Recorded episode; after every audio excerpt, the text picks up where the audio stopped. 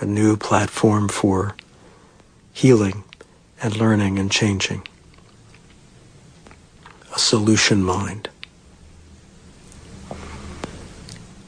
And as we do that a breath at a time, we may want to enhance the effect by not just breathing in the energy and awareness that we've dissipated through busyness or worry or distraction in the world, but we may want to breathe in even the very image that we've projected out, the map of the world that we've generated in ourselves over time and learn to project as the world itself.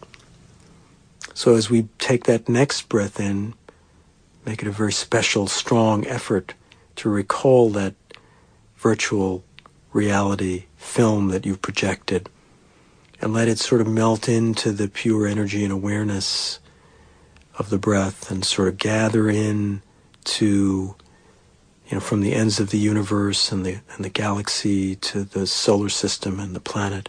Gather into your space, gather into your breathing body, and even sort of, you know, gather in the sense of your body, the image or map of your body that you live in that you mistake for your real body.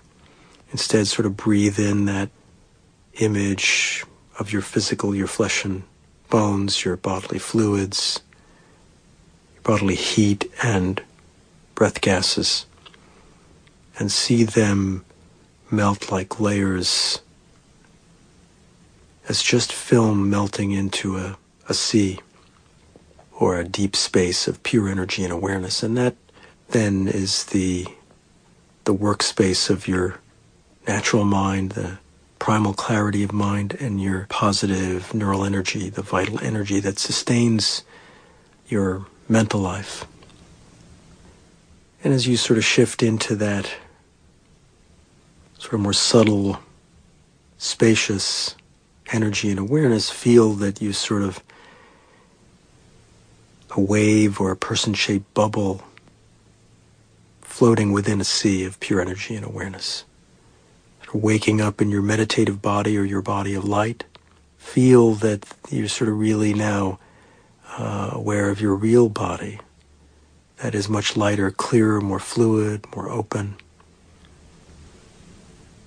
And go ahead and sort of, you know, declare that to yourself that I am this natural purity, which is the natural purity of all.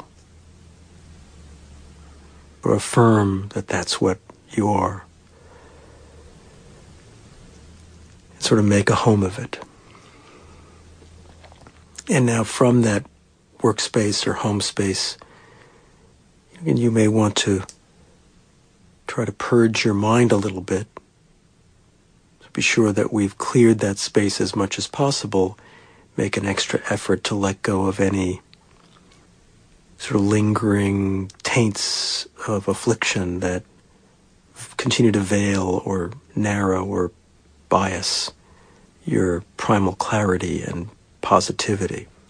So specifically beware of any residual structure or habit of seeking, sort of hungering for happiness outside yourself, as if you could find it outside yourself, as if somehow you could get outside yourself and feel that happiness out there.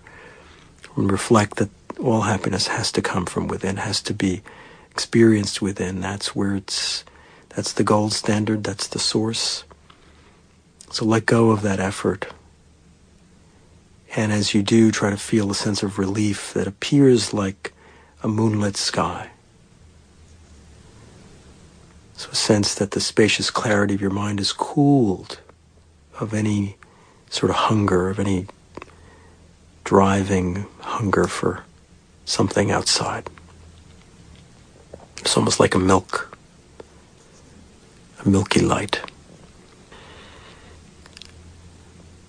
Next, of course, try to let go of any lingering structure or pattern or habit of you know defensive posturing or self-protectiveness. So this is the guarded habit of mind that wants to